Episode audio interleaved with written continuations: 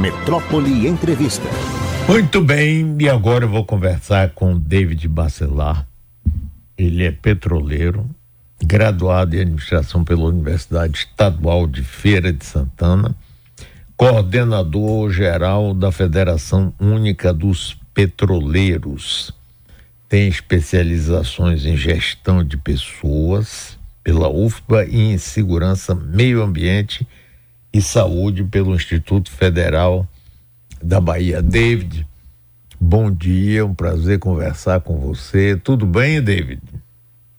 Bem, bom dia, Mário. É um prazer é, meu, com certeza, estar aqui conversando com o senhor. Por sinal, quero aqui desde já agradecê-lo, porque eu vim de outra geração do movimento sindical, por uma doação que o senhor, quando prefeito lá atrás foi, para o sindicato dos petroleiros lá atrás. Por sinal, tem muita gente que não sabe, Mário, que o STF é, tem o nome do nosso sindicato lá atrás, né? É sindicato é dos Trabalhadores da Indústria de Extração de Petróleo.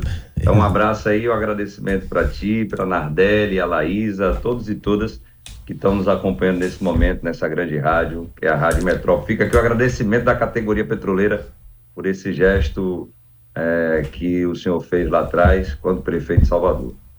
Obrigado, David. David, vamos conversar sobre essa refinaria Landulfo Alves, né, Mataripe. A venda durante o governo Jair Bolsonaro, Paulo Guedes sempre trouxe muitas dúvidas quanto ao valor, ao preço, se teria alguma coisa e tem gente que tenta correlacionar com joias que foram dadas de presentes. Eu queria que você explicasse para gente como é que é essa situação dessa importantíssima refinaria nossa aqui. Bem, Mário, o senhor bem sabe da importância da refinaria do Foves para a nossa Bahia. A refinaria do Foves é a primeira refinaria da Petrobras no Brasil. Ela é anterior à própria Petrobras. Ela entrou em operação em 1950 e a Petrobras ela só veio ser criada em 53 e depois disso então ela foi incorporada a todos os ativos dessa grande empresa que é a Petrobras, uma empresa do Brasil e da América Latina. Infelizmente, como o senhor bem colocou, é, no governo anterior, no governo Bolsonaro, nós tivemos esse processo de privatização da refinaria Landulfo Alves, esse patrimônio do povo baiano.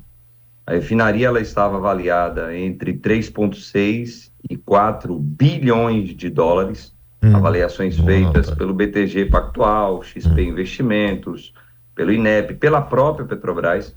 E a refinaria foi vendida pela bagatela de 1 bilhão e 850 é, milhões é, de dólares. Peraí, é, David, repita aí, por favor. Ela foi avaliada em? Ela foi avaliada entre 3,6 e 4 bi. E foi vendida? Por 1,8. 1,8. Hum. É, é, fica muito estranho, né, Mário? É porque a gente sempre pensa, né? Porque se a refinaria avaliar isso, porque ela foi vendida ou quase que doada por esse valor. Será que alguém ganhou no meio do caminho dessas negociações? E aí que vem essa provocação pertinente que o senhor faz a respeito das joias. Lembrando que joias foram recebidas na Arábia Saudita e também nos Emirados Árabes. Lembrando que o fundo Mubadala, que comprou a refinaria Landulfo Alves e criou posteriormente a Selen, essa empresa que foi criada para operar a refinaria, é, esses dois países que doaram, entre aspas, joias, deram presentes ao ex-presidente da República, esses dois países, eles têm uma série de investimentos conjuntos. As famílias que controlam esses países, elas têm negócios comuns. Inclusive o Fundo Mubadala tem investimentos, obviamente, do Fundo Soberano de Abu Dhabi, dos Emirados Árabes, mas também tem capital da Arábia Saudita. Então, quando a gente provocou na época o ministro da Justiça, Flávio Dino, nós fizemos essas provocações para que investigações de fato fossem feitas. E felizmente as investigações estão sendo realizadas, tanto a Controladoria Geral da União quanto a Polícia Federal investigam esse fato de a refinaria, com seus três terminais terrestres, com seu grande terminal marítimo de Madre Deus, com quase 700 quilômetros de dutos, tinha um preço, um valor, uma valuation, e foi vendida por essa bagatela, como diz o grande companheiro, nosso professor baiano, Zé Sérgio Gabriel, vendida na Bacia das Almas. É, e quem ficou no prejuízo, Mário, foi o baiano, a baiana, porque hoje a Petrobras ela pratica uma política de preços diferenciada em todo o Brasil, com preços mais justos, com preços mais competitivos, ela disputa mercado, consequentemente o preço é mais baixo em todo o país. E na Bahia, nós pagamos um dos combustíveis mais caros. Só perdemos o Amazonas, né? Outra refinaria que lá foi privatizada, que foi a Reman. Aqui na Bahia, estou em Feira de Santana nesse momento, acompanhando meu pai aqui no tratamento. É, nós temos aí o botijão de gás de cozinha sendo vendido a 130, 140 reais. No restante do país está entre 95 e 100 reais. E assim também vale para os outros combustíveis e derivados de petróleo, não afetando somente o cidadão a cidadã diretamente, mas também as indústrias. O polo petroquímico da Bahia, o polo petroquímico Massari, também é afetado com esse processo de privatização. Denunciamos tudo isso lá atrás, viu, Mário? Que haveria monopólio, que haveria um mercado cativo à refinaria, que haveria possibilidade de desabastecimento e houve de óleo combustível para navios, houve de gás de cozinha em algumas regiões da Bahia por um tempo e haveria também a explosão dos preços dos combustíveis, porque óbvio que esse investidor com a Selen iria praticar preço de paridade de importação e não preços diferenciados baseados nos seus custos, como hoje a Petrobras pratica em todo o país.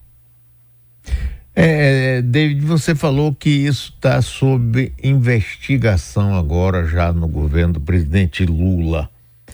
Sim, mas está andando, não está andando, parou, vai ficar por aí, tem outros interesses, porque o Brasil tem outros negócios com esses fundos. Como é que é isso aí?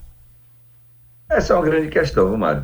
É, nós é, fizemos essa provocação lá atrás, em junho de 2021, porque, ao nosso ver, essa privatização ela foi feita de maneira ilegal e inconstitucional.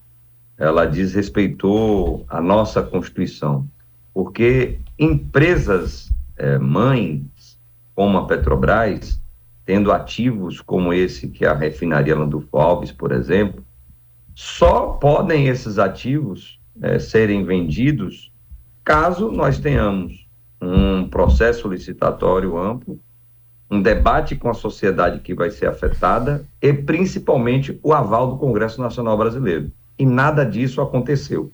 Tanto que essa ação nossa antiga, é, oriunda e fruto, na verdade, da greve que realizamos em 2020, uma greve histórica, a segunda maior greve da história da categoria petroleira, gerou uma reclamação do Congresso Nacional Brasileiro ao STF questionando essa e outras privatizações. Então, além é, desse tema que aqui estamos falando, né, da ilegalidade, da inconstitucionalidade, temos também fortes indícios, sim, é, de informações privilegiadas que foram dadas, fortes indícios, sim, também de corrupção das pessoas envolvidas nesse processo de privatização da refinaria do Alves. É muito triste dizer isso, né? Mas denunciamos em junho de 2021 e só tivemos resposta depois dessa mudança que tivemos no governo federal, é, junto aí à CGU, a Controladoria Geral da União e a Polícia Federal, informando eles próprios que as investigações estavam em andamento. Há ainda uma expectativa muito grande nossa, viu, Mário, de nós, petroleiros e petroleiras, baianos e baianas, para que essa refinaria ela volte, ela retorne ao seio da Petrobras, de onde ela nunca, jamais deveria ter saído. Para que nós, baianos e baianas, tenhamos acesso a essa política de preços que hoje é praticada pela Petrobras em todo o Brasil, também aqui na nossa querida Bahia. David, você, é, além de petroleiro, graduado em administração, etc, etc, você é membro do Conselhão, que é o Conselho de Desenvolvimento Econômico, Social e Sustentável do governo Lula. Esse assunto já foi tratado no Conselhão? Há possibilidade de ser? Como é que você vê isso? Mário, antes de ter sido convidado pelo presidente Lula para fazer parte do Conselhão, que é o Conselho de Desenvolvimento Econômico, Social e Sustentável, é, tive a oportunidade também é, de participar da equipe de transição do governo. Logo quando o presidente Lula ganha a eleição, lá no finalzinho de outubro, ele cria uma equipe de transição e nós tivemos esse privilégio de fazer parte é, de um grupo específico que tratava justamente desses temas ligados ao Ministério de Minas e Energia e, em específico, a um grupo de trabalho que nós tratamos ali dos assuntos de petróleo, gás, biocombustíveis e renováveis. E desde lá da equipe de transição, nós sinalizamos a necessidade da Petrobras ela retomar os ativos que foram privatizados, principalmente ativos estratégicos como esse, que é a refinaria do Alves, a SIX lá no Paraná, a Reman lá em Manaus, no norte do país, é um mercado ali cativo, a, aquela refinaria que a ATE comprou e a RPCC, uma refinaria que nós temos ali é, no Rio Grande do Norte. Sinalizamos que todo o processo de privatização ele careceria de uma investigação maior e isso está acontecendo, segundo informações que já estão inclusive na grande imprensa, mas mais do que isso, nós sinalizamos, Mário, desde a equipe de transição, estamos também colocando isso no Conselhão, a necessidade que a Petrobras tem de retomar esses ativos estratégicos por conta da soberania energética. Nós precisamos preservar o país de qualquer é, oscilação ou distúrbio na geopolítica mundial do petróleo. Já somos um país autossuficiente no petróleo, exportando mais de um milhão de barris de petróleo por dia, e precisamos ser um país também autossuficiente no refino. Para isso, nós precisamos retomar as nossas refinarias que foram privatizadas, concluir as obras das refinarias que foram paralisadas pela Lava Jato, e o presidente Lula já fez isso nesse mês de janeiro, que passou agora, iniciando a retomada das obras do trem 2 da refinaria Abrei Lima, e em breve deve estar anunciando a retomada da obra do Complexo Petroquímico do Rio de Janeiro, que tem uma grande refinaria ali dentro. Então, há uma necessidade do Brasil, e o Conselhão, sim, debate esse tema também, para além de outros temas que são tratados, a exemplo da tão necessária transição energética justa, que precisamos ser protagonistas no mundo a partir do Brasil, Mário. Nós estamos conversando com o David Bacelar, que é petroleiro, membro do Conselhão, mas tem um, um amigo aqui, ouvinte, que manda aqui um, uma sugestão. David é um importante defensor da retomada da indústria naval, em especial do estaleiro Enseada em Maragogipe. E aí, como é que anda? Tem possibilidade? De... Rapaz, esse era um projeto tão grande, tão fantástico, de repente. E aí, David, fale um pouco sobre isso. Mário, eu aproveito aqui para mandar um forte abraço para o amigo, o companheiro Silva Taliba. Fez aniversário agora, é no dia 30, grande defensor, é, não somente de Maragogipe, mas do Recôncavo Baiano. A gente brinca mais, dizendo que ela é o senador do Recôncavo da Bahia. Grande Taliba, um beijo aí, meu amigo, para você. Sim, Mário, há possibilidade, sim. Inclusive, eu rememoro aqui é, tempos é, das vacas gordas, né, como a gente diz aqui no interior. Eu tive lá é, no estaleiro Enseada, né, Paraguaçu, em, Mara, em Maragogipe, e também no canteiro de obras, é, São Roque ali em Maragogipe. Eu visitei ali a construção de duas plataformas de perfuração marítima, é a P59 e P60. E tive a oportunidade também de ver os blocos, os módulos, na verdade, que estavam sendo construídos de plataformas da Petrobras, as gigantes FPSOs. Mário, eu, eu vi ali tanto trabalhador, Mário, tanta trabalhadora. Na época eram mais de 7 mil Sim. pessoas trabalhando ali de forma direta, empregos diretos gerados naquela região, fora os empregos indiretos. Essa pujança econômica, ela não se deu somente em Maragogipe, ela se deu em todas as cidades ali do Recôncavo e também com uma radiação até Salvador e região metropolitana.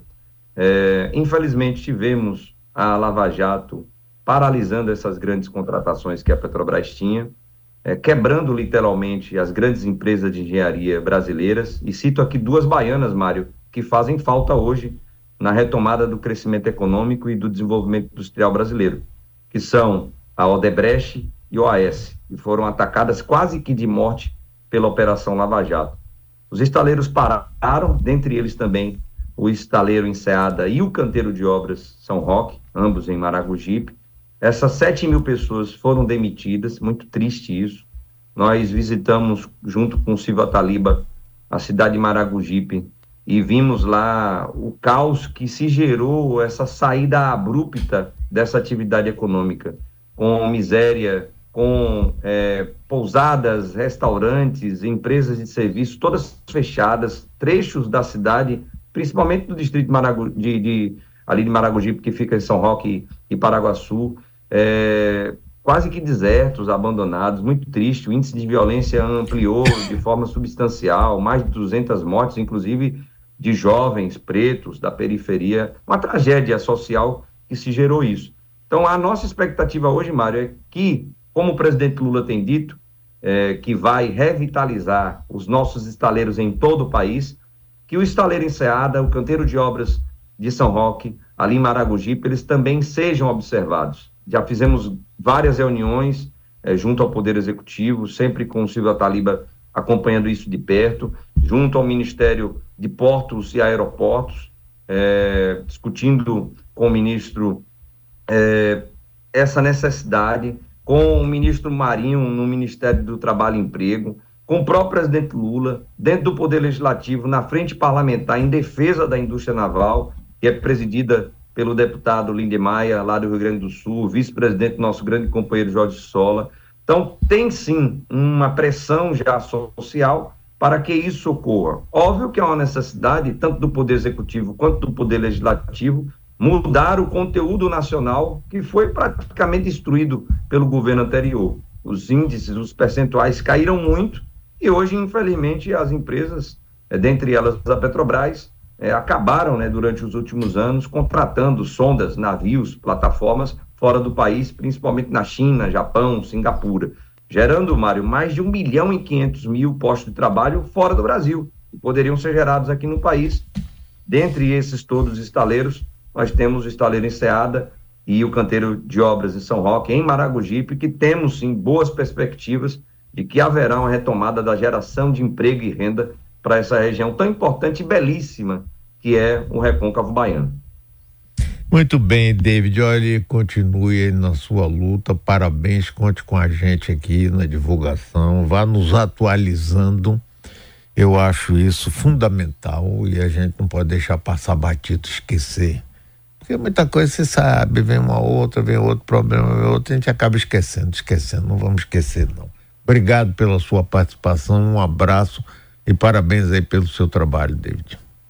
Bem, Mário, eu que agradeço é, muitíssimo pela oportunidade, mais uma vez agradecer pelo gesto que o senhor fez quando prefeito lá atrás, para esse grande sindicato, que é o maior sindicato da CUT aqui na Bahia, é o segundo maior sindicato dos petroleiros do Brasil, e agradecer pela oportunidade de estar tratando esses temas aqui, porque apesar da necessária transição energética que a Petrobras inclusive está fazendo, e na Bahia, por termos energia eólica, energia solar, quem sabe não possamos ter aqui uma refinaria 100% verde, apesar da transição energética, nós ainda temos sim uma importância substancial no setor de petróleo e gás, que gera muito emprego, gera muita riqueza, e precisa ser usada essa riqueza também para o desenvolvimento social e de uma maneira sustentável, investindo em renováveis e junto aí com o nosso governador Jerônimo, com o secretário Ângelo Almeida, com o deputado federal Zé Neto, nós temos aí buscado que esses investimentos, que essa riqueza, ela também chegue aqui na Bahia, na retomada da refinaria, na retomada e revitalização do estaleiro Enseada, do canteiro de obras São Roque e Maragogipe, mas também em investimentos, Mário, em energias renováveis. Muito obrigado aqui, um abraço, um beijo no coração de cada um e cada um que está nos ouvindo, em especial os trabalhadores e trabalhadoras, petroleiros e petroleiras, terceirizados e terceirizadas, não só do sistema Petrobras, mas das várias empresas que estão nos acompanhando. Obrigado, Mário. Valeu, David. Um abraço. Foi um prazer conversar com você. Muito bom, muito bom mesmo.